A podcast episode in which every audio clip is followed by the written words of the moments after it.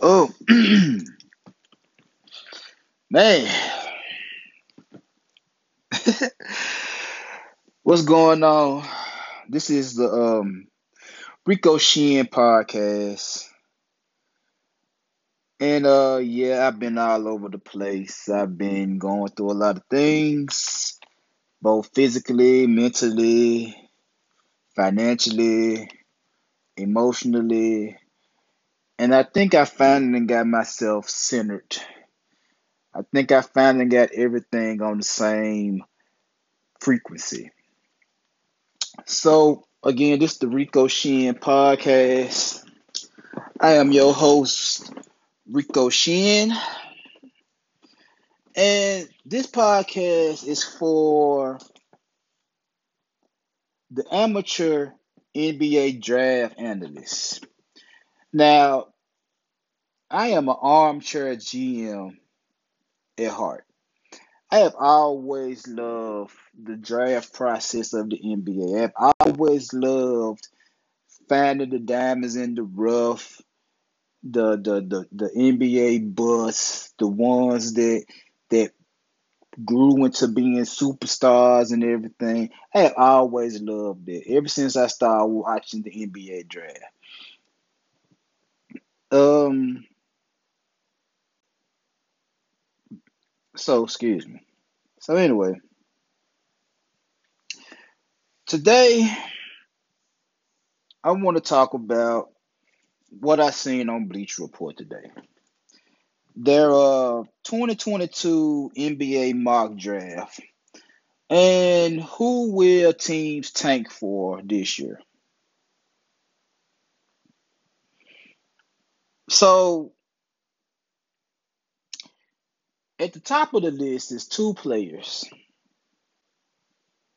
I seen both of them in person when they came to Memphis for the Allen Iverson Classic. Well, I know I seen one of them. I can't remember was Chet playing or not. But I know I seen Paolo Paolo Banchero. I don't know if I'm saying his name right. And Chet Holmgren. These are the top two players in the 2022 NBA draft. And I'm not going to make this a long podcast today. It's my comeback to podcasting. I had to sit down with my wife and discuss that part of my life is what do I really want to talk about? So anyway, Chet Holmgren and Paolo Banchero. Now, Chet Holmgren is going to Gonzaga, and Paolo is going to Duke. And I've seen both of their highlights through high school. I done watched them a couple of times on ESPN. So, and they're pretty good. Now, the pros of drafting Chet Holmgren to me is this right here. He's a seven footer that can score at all three levels. He can work you in the post. His mid range is good. His perimeter shot is good. He can make his free throws. And he's a shot blocker. Now I've seen this a couple of times on ESPN. He's pretty good. I chanted his name a couple of times. Me and my son love his game. The only downside of that is he's frail. I think 195 pounds. So you're looking at a, to me, is a similar version to Kevin Durant with shot blocking ability.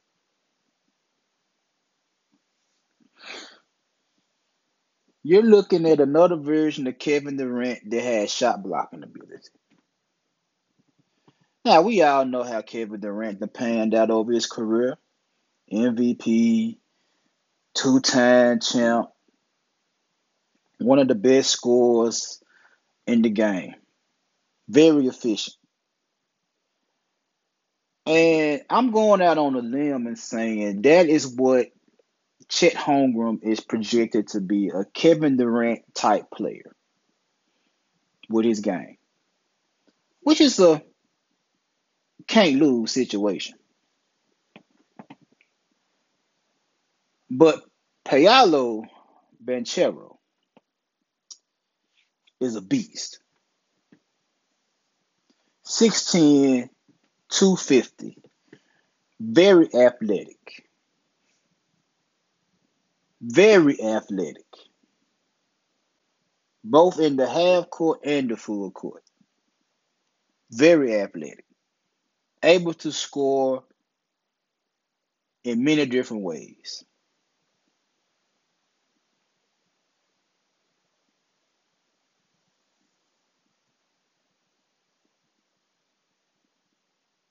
The only knock is how is Coach K going fit him into what he want to do at Duke.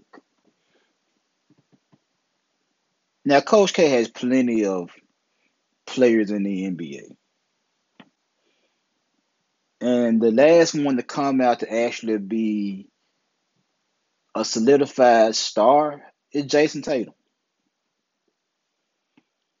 So if Paolo can reach Jayson Tatum level, he will be all right.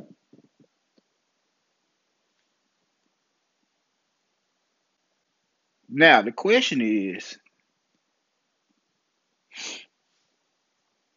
who do you want at number one? Oklahoma City or Orlando?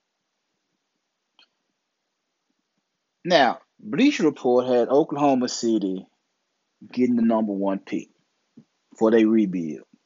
And trust me, they rebuilding. You got all those picks from the Clippers for Paul George. You got picks for Westbrook. You got a lot of picks. They're scouting players that's in the fourth grade right now. so they have a lot of picks. The question I have is Oklahoma City. Do you really think Chet Holmgren is the second coming of Kevin Durant or not?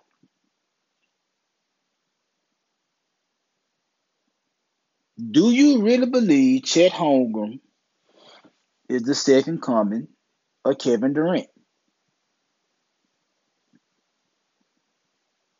I mean, he fit the frame, he fit the the scoring ability and everything, and and like I said, he's a shot blocker.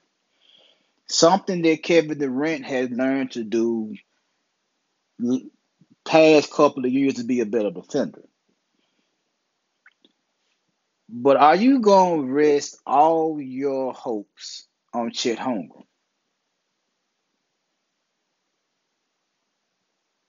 Or are you going to take a chance on somebody that's bigger, more athletic, that's able to score too? That's the question. Now, me, like I said, I'm an armchair GM.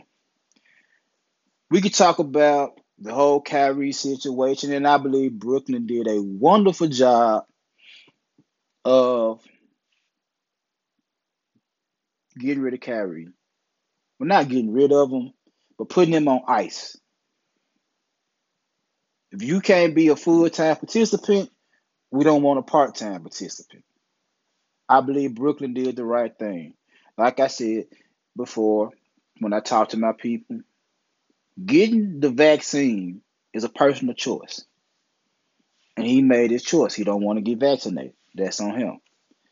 But playing for the Brooklyn Nets is not a NBA mandate. It's a New York City mandate. The city of the state of New York. The city of New York said if you don't get vaccinated, at least get one shot, you can't work. Period. He chose not to get vaccinated. He can't play in Brooklyn. And I said, there's no way I would deal with a part time player. That's like AAU. You can only play when we on the road. I, and I couldn't deal with it. Then I lightened up and said, you know what? I'll go and let him play. I'll go and pay him the 17 million a year for the rest of the year. I'll go and let him play. But at the end of the year, I'm not re-signing him. I'm not giving him no contract extension. He's free to go wherever he want to go. I'm done with Kyrie. And, and not because of the vaccination. It's because of all the extra drama that Kyrie has brought to teams for the past couple of years. The whole Ben Simmons saga. I would have been traded Ben Simmons a long time ago. I would have got something in return for Ben Simmons a long time ago. Because the truth of the matter is, Daryl Morey wants to trade Ben Simmons regardless. Ben Simmons wants to get traded regardless. So if we have something in common, if I want to trade you and you want to be traded, why he's not gone? Why is he still on the roster? Now, what was said today is he had a meeting with Doc and Joel and the rest of the team and telling them he's not mentally ready to play. I'm cool with that. What was said at the end of the playoff series affected your mentality. I can believe it. But if we have something in common as to he wants to be gone and I want to get rid of him, why I ain't get rid of him by now? You know why? Because Daryl Morey figures Ben Simmons' value is worth a Damian Lillard or a Bradley Beal. When the truth of the matter is, Portland is not getting rid of Damian Lillard for Ben Simmons. Washington is not getting rid of Bradley Beal for Ben Simmons. Ben Simmons' value is where is it? You got teams like the Kings and the Spurs and the Pacers that are willing to give you nice role players in exchange for Ben Simmons.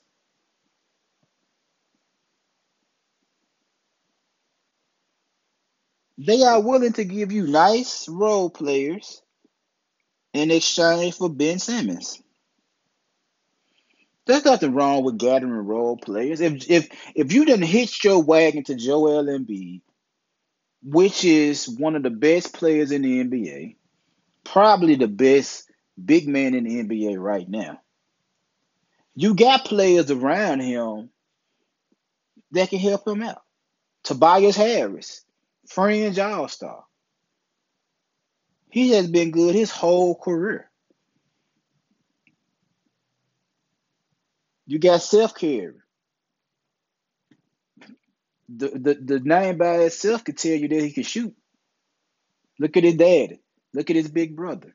He can shoot. You have young players in Thybulle and, and Maxey that can contribute. So what's wrong with sending them to Indiana for Caris LeVert?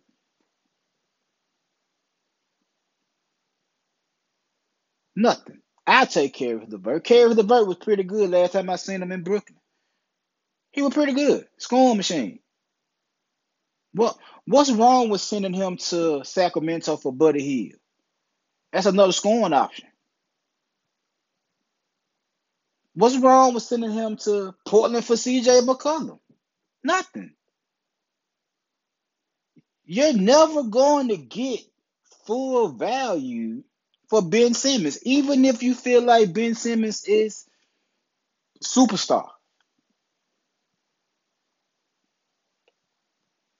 Just look at the Anthony Davis trade to the Lakers. New Orleans got back Zoe, Lonzo Ball, Brandon Ingram, and Josh Hart. Brandon Ingram became an all star. Brandon Ingram was never becoming an all star as long as he's with the Lakers. Lonzo became one of the is one of the better point guards in the league. Just got a nice payday from the Bulls in a sign and trade. And I have high hopes for Chicago with him and DeRozan and Zach LaVine.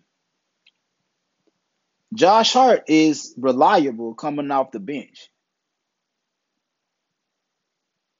Now, I don't know what happened in New Orleans to where they couldn't make this stuff work. I don't know what's going on with Zion and his weight. And his I know he want to be out of New Orleans. But Brandon Ingram's and Lonzo, they flourished when they left LA. Anthony Davis won a ring. I look at that as a win-win for both parties.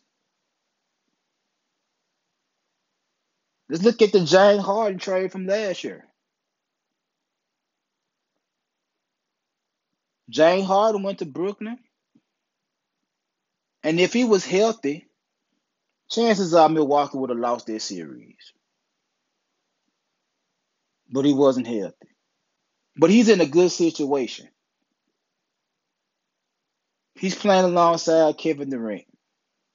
He's in a good situation. Jarrett Allen, I watched him play against the Grizzlies the other night. Looked very good. Shot blocker, dunking on folks whenever you get a chance to. That's a very good situation for Jarrett Allen. Spencer Dinwiddie, he's in Washington with Bradley Beal. He's going to score 20 points a game. Caris LeVert in Indiana. He's going to ball in Indiana. Sometimes a change of scenery is best for people, regardless of what you get back in return. Houston, they in rebuild mode. And yes, I would love to watch Houston play because of Jalen Green, because of Josh Christopher, because of Kenyon Martin Jr. I can't think of the, the, the center they got, but he's pretty good. I want to see them grow. Are they going to be playoff contenders this year? Hell no.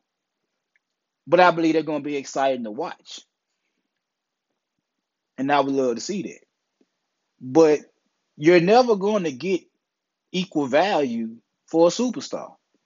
And while Daryl Morey is sitting around holding Ben hostage, you got offers on the table for him. You might not get the superstar you you want back, but you might get back that's gonna help you win a championship.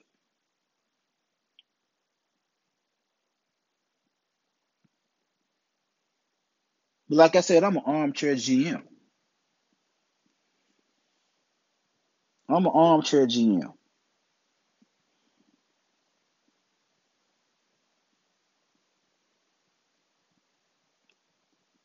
Hold on for a minute. Let me text my wife.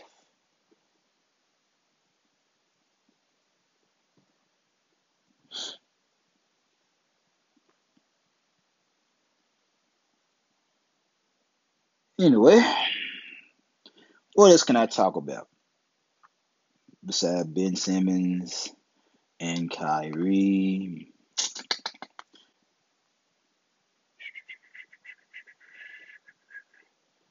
It ain't too much else to talk about right about now. That is what's taking over the waves right now.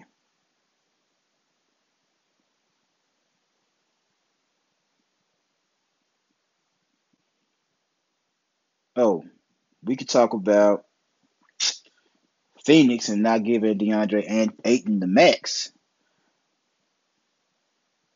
Quit being cheap. You just gave Mikal Bridges four years, ninety million dollars, and you couldn't give DeAndre Ayton, the number one pick, an Arizona boy, played his college in Arizona, went to high school in Arizona, and, and playing for Phoenix, Arizona. And you mean tell me you couldn't give him a max deal? He said he wanted something like Trae Young and Luka. You said no. So are you willing to lose DeAndre Ayton to a competitor next year? Are you willing to lose DeAndre Ayton to, to somebody in the West because you being cheap? That's stupid. DeAndre Ayton is one of the young big men in the league. Now, against Giannis, yeah, he punked him. Giannis put his ass on the on on on the poster several times. He punked him. But outside of Giannis, it ain't too many big men that, that's gonna handle DeAndre Ayton. And you're too cheap to pay him because he asked for what he asked for. Somebody's gonna come along and give him what he wants. And if you feel comfortable losing a player like DeAndre Ayton to a, a, a rival, by all means, let him walk. But Chris Paul ain't got too many more years left as being a, a, a high level point guard. And Booker gonna need somebody to help him out when Chris Paul decides to leave and you're playing with your future because you don't want to pay him. No, he's not the big man that's stretching the floor and shooting three pointers. Neither is Giannis.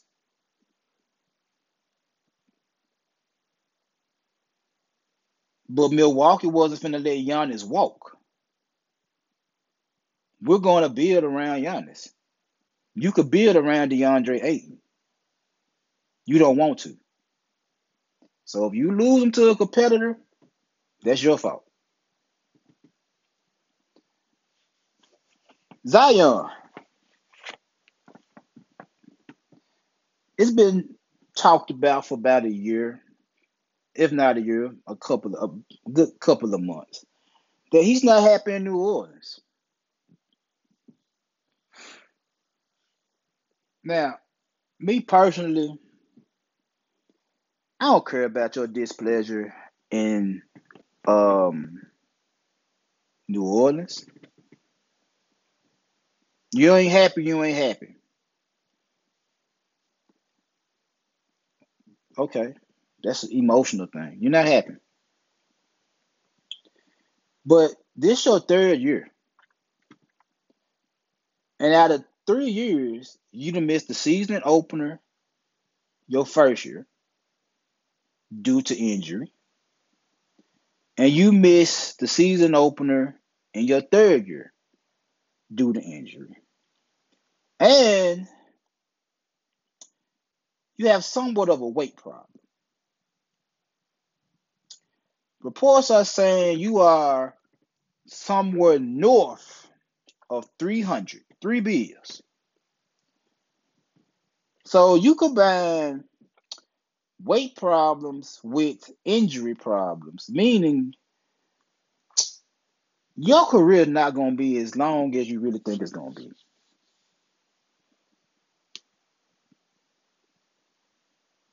Unless you can get your weight down. You are at best a six-six player. Best case scenario, six-six. Weighing 300 plus. You are a defensive tackle. You are a offensive tackle in the NFL. You are a lineman, lineman that could jump 40 some inches off the ground. I would love to have you playing on my line in the NFL. I'm a 49er fan. I would love to have you on either one, offensive line or defensive line. You're six six. Even if you ain't six six, you six five. You a defensive tackle. You built like a defensive tackle.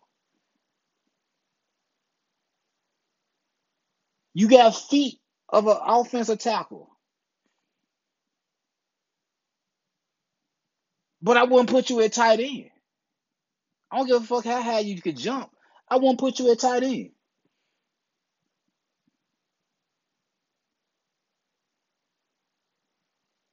And that's the thing. We have a 6'6, 300 plus pound player that can jump out the gym, but has all types of injuries and health problems. That's not happy in this situation.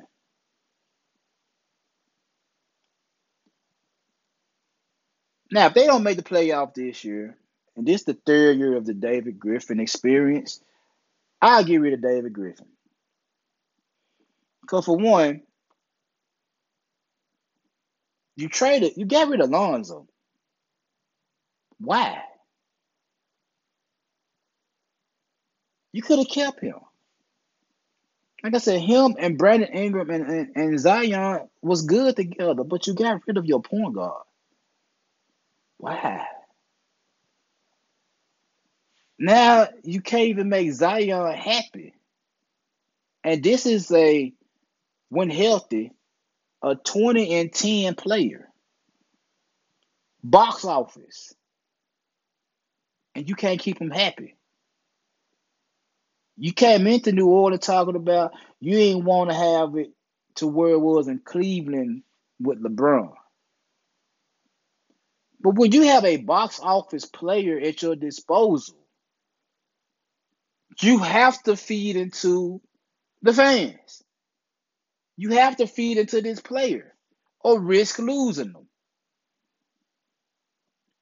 Because the fans are not coming to see you play, David Griffin. They come to see Zion. And they come to see the players around Zion. They're coming to see Zion.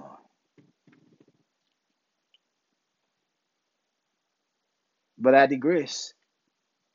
If Zion can't get himself in shape and he's already injury prone, I wouldn't even worry about it.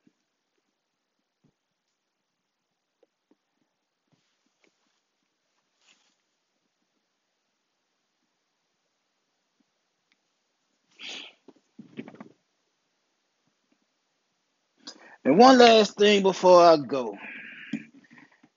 The 75 year anniversary list, or 76 since it was a tie.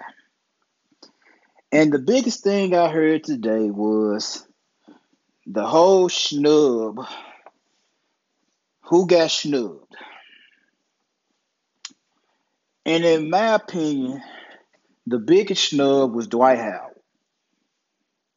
I know a lot of people saying Kyrie got snubbed, Clay got snubbed, but Dwight Howard was the biggest snub out of all players. You know why? In his Orlando days, Dwight Howard was one of the best players walking around in the NBA. Defensive monster. MVP candidate for a good five to six years. Led Orlando to a championship, to a finals. And you put players on there that, like, no disrespect to Dame, but Dwight could have took Dame's spot. That's just how I feel. Dwight could have took Dame's spot, and I would have felt more better. I like Dame as a player. I love Dame time. The truth of the matter is, Dwight Howard could have took Dame's spot on that list. Well, time for me to roll. Till next time.